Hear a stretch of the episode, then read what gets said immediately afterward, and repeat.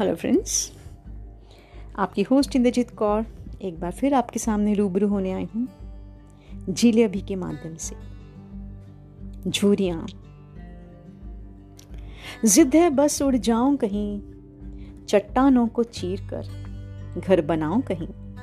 जिद है बस उड़ जाऊँ कहीं, चट्टानों को चीर कर घर बनाऊँ कहीं। धीमी सी रफ्तार रहे, लय हो थोड़ी बाकी।